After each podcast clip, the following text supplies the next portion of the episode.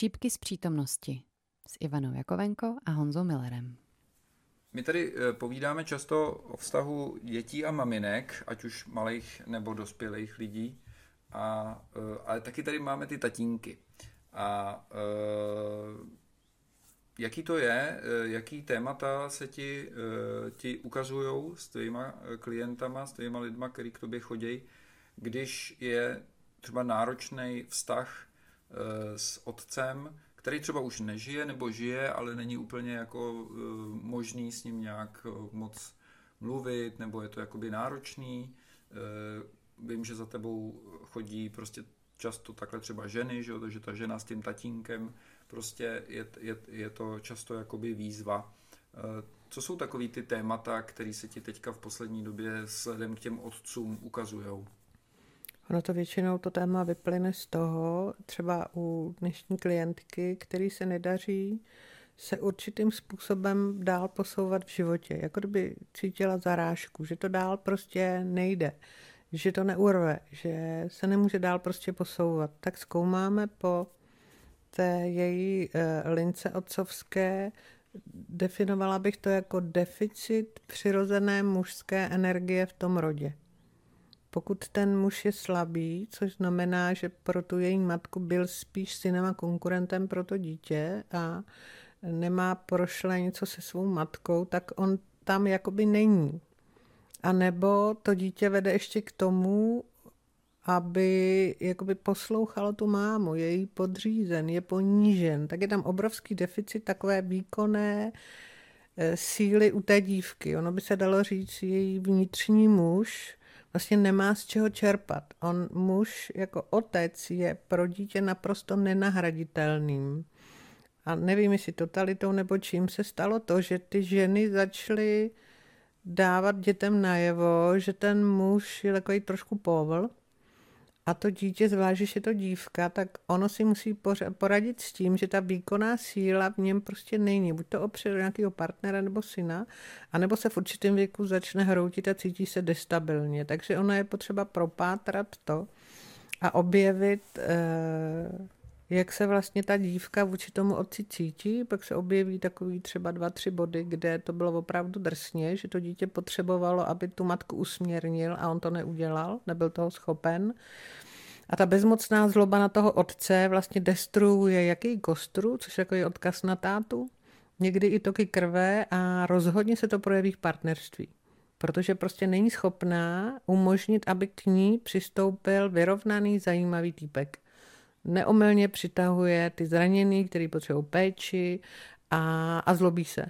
Jo, takže když eh, potom uvidí ty vzorce a, a jak to probíhalo v té rodině a pustí se těch vzorců, tak najednou se objeví úplně nový obzor a může se pohnout. U synů, jako u dnešního odpoledního klienta, je to o tom, že se mu ekonomicky nedaří. Že se stal vlastně závislým na otci, který jakoby se mu daří, ale lidsky uh, není stabilní, neumí třeba za tou dřebík, žije v hlavě, mm, pohybuje se víceméně v číslech a lidsky není výkonný a jemu to zablokovává možnost, aby se mu ekonomicky dařilo. A teď se pustil poprvé v životě do toho skutečně praktikovat a dělat něco rukama, aby cítil uh, sytost z dobře vykonané práce, a chtělo to velkou odvahu, protože od uh, mužů v rodině tyhle ty pocity vlastně nezažil a nebo mu bylo sdělováno, že to je ponižující. Jo, takže takový vliv to mývá na muže a takový na dívky. Je to trochu odlišně, nicméně uh, nelze nahradit otcovu energii v životě dítěte. I když se o to třeba ta žena snaží, na spoustu věcí jako žena matka nedosáhne. I když často třeba, když za války zmizelo spousta mužů a nebyli k dispozici, tak eh, to i u nás a víc tak na východ v těch ruských mluvících zemích ty ženy nahradili tím egem ty muže, ale těžko se jim z toho ustupuje. Takže tohle to potřebujeme si ujasnit i jako matky, i jako otcové, že nelze nahradit kostru a nelze nahradit měkkou tkáň. Obojí to tělo potřebuje k tomu, aby tělo bylo zdravé, aby v symbioze spolupracovali. Neznám moc lidí, kteří by, no vlastně možná neznám vůbec člověka, který by zažil jako dítě symbiózu, rodičů, aby ochotně v respektu vůči sebe spolupracovali. Takže u málo koho jsou kosti a tkáně, zvlášť v oblasti páteře, v symbioze, aby se mu to tělíčko nehroutilo. Eh, to jsem se trochu usmíval, když si řekla, že, eh, že vlastně ty ženy často cítí u toho otce deficity mužské síly, že tak říkajíc jako ne, ne, neuměl nebo nemohl bouchnout do stolu prostě nějakým způsobem. Protože si všímám i takzvaně u těch jako mm, duch, duchovnějších třeba žen nebo něčeho, takovou tu Eh, nabroušenost vlastně vůči těm partnerům. Já neříkám, že eh, třeba eh, to není jaksi bez důvodu a podobně, ale že skutečně taková ta velká dominance ve vztahu k těm dětem, ta velká dominance té ženy, že ten táta, já nevím, odešel, nebyl, nebo je v, v práci a on je takový a to a, a, a prostě a tedy, že vlastně ty muži dneska Eh, jsou paradoxně bych řekl v něčem jako hodně takový uh, slabší pohlaví, že na to, jak vlastně po ty tisíci let uh, minimálně z toho takového toho silového hlediska, uh, tak ten muž byl ten dominantní, tak bych řekl, že v určitých částech toho života, v určitých částech společnosti, u nás na západě vlastně, že, že, že ten muž je, si ani neuvědomujeme, my muži často, jak, jak, jak slabý situaci jsme, jak jsme vlastně fakt takový trošku hadr na holi, když to tak řeknu. Ano. No. No je fajn si uvědomit, že aby nám tělo fungovalo, tak potřebujeme stejnou měrou tu mužskou i ženskou energii v sobě, že jinak se to prostě nepohne.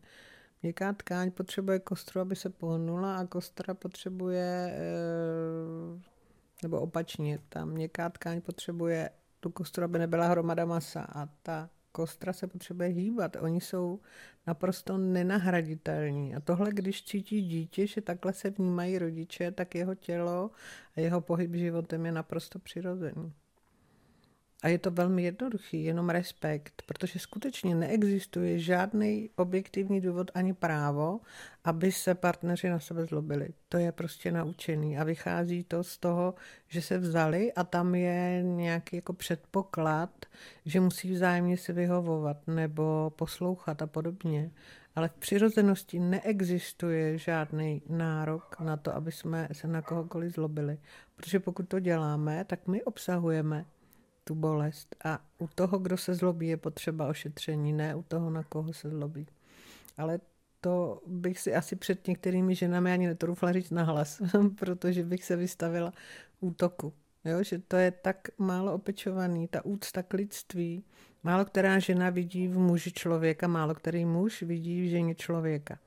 Když necítí tu lidskou bytost, tak sklouznou často do takového stereotypu, že se vlastně Eh, tím, jak spolu vydrží, tak se vlastně pobijou. Energeticky se naprosto destabilizují. Na těch tělech je to potom hodně vidět.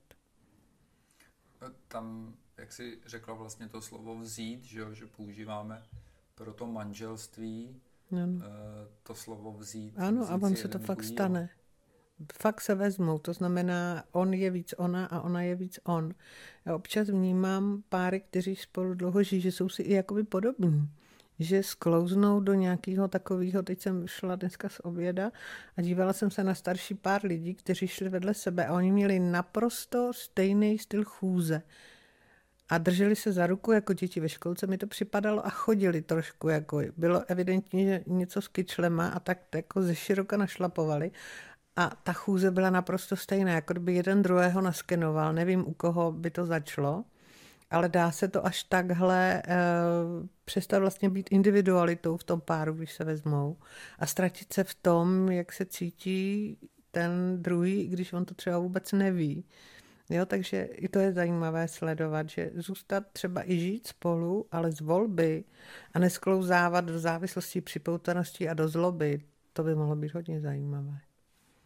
Ano, to taky v tramvaji a podobně když člověk eh, má tu možnost vidět eh, starší lidi cizí, ne svoji rodinu, eh, tak je často vidět i taková ta symbioza, že třeba ona mu nadává a on tak jako drží nebo tak jako mrmlá, ano, nebo třeba ano. i opačně, ale že vlastně jeden jako kdyby byl ten co má navrh a ten druhý je podřízený, ale nicméně vlastně oběma to takovým bizarním způsobem ano. vyhovuje, protože to je to, co ano, mají. A zvykli si. Ano. Zvykli si. A jak se díváš vlastně na instituci manželství kontextu toho, co jsi teďka řekla, a třeba toho, že vlastně manželství je taky jenom jeden ze způsobů eh, v lidské společnosti známý, u nás vlastně v tom našem okruhu hodně spojený s křesťanstvím, něco, co bylo prosazovaný i poměrně jaksi násilně, direktivně, jakože to tak musí být, mm. protože za jiných předkřesťanských dob i u nás byly ty svazky, eh, to, to soužití mužů a žen e, jiný, nebo Dobrovolné, bylo toho ano, volné. volnější, praktikovaly se ty širší rodiny, komunity. Myslíš si, že dneska, nebo jak to cítíš, i třeba u těch svých klientů, u tohohle typu jakoby vědomějších lidí, jak je to jakoby s manželstvím? Nebo no, s tím? vědomějších lidí jim často říkám, ať to jdou vědomě prožít, pokud to tak cítějí. Uh, ono nejde o ten svazek jako takový, ale pokud to ten člověk cítí a vnímá to jako rituál, tak ho to nějak neomezí.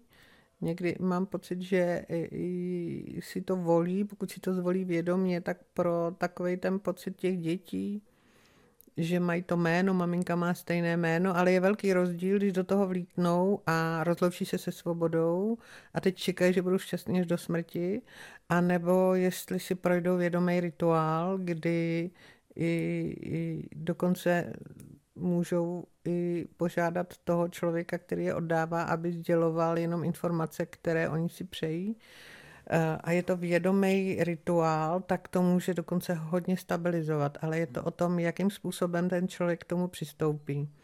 Já se setkávám i s ženami, které to třeba neudělali a i se proto, jak se říká, rozhodli, nebyla tam volba. A potom mají děti a cítí se tak jako by nezakrytě špinavě vůči svému otci, tak jako nepatřičně, mají pocit, že ty děti jsou pancharti, protože nevznikly z toho svazku, takže ono to je obousečný meč, ono je potřeba, aby ti lidé si vlastně zvědomili, o co jde já jsem měla možnost uh, být se současným mužem nějakou dobu, aniž bychom se vzali. A pak, protože jsme dospěli k tomu, že si ten rituál projdeme, jsem mohla fyzicky sama na vlastní kůži, jak se to říká, prožít ten rozdíl. Když jsme spolu byli několik let uh, bez toho, a já jsem cítila, že je ve mně, že to je hluboko zakořeněný, nicméně nedá, nedávala jsem tomu takovou důležitost. A pak se stalo, že ten další den jsme leželi vedle sebe, probudili jsme se a já jsem cítila, že, že mám ruku, ale necítila jsem rozdíl mezi jeho tělem a svým. A najednou jsem si uvědomila, jak hluboce je to ve mně zakořeněno. A i u sebe, i u partnera jsem cítila, že jsme se daleko víc uvolnili, že jsme se cítili najednou jakoby legálněji. A pro mě bylo zásadní, že může říct moje žena. A já do té doby jsem si vlastně neuvědomovala, co to pro mě může znamenat. Ale jako kdyby to srdce najednou si dopřálo cítit tu frekvenci úplně volně a svobodněji.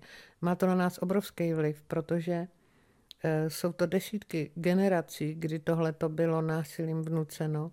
Takže je fajn si to opečovat, zvážit a zvolit si cestu, která je pro každý ten pár nebo pro toho jednotlivce ta schůdná. Protože často tady eh, opečováváme ty ženy, které eh, buď si je nechce vzít on, anebo oni nechtějí projít ten rituál, ale vlastně se nemůžou cítit čistě.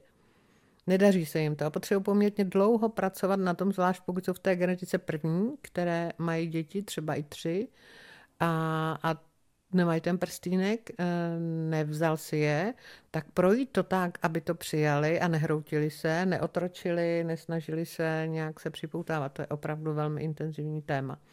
Takže bych řekla, že jak pro ty muže, tak pro ty ženy jsou v tom specifické věci a potřebují o tom hovořit a rozpoznat, co potřebují. Protože takový to uděláme svatbu a rozlučují se svobodou, oni to udělají vážně, oni se vzdají svobody a po dvou, třech letech se cítí jako v pasti a potřebují z toho ven. Takže jiný způsob, pokud si to zvolí, tak to může být velmi milé a rozkošné, můžou u toho být třeba i ty děti. Eh, má to úplně jinou úroveň, pokud ti lidé si to volí vědomě. Děkuju. Děkuju.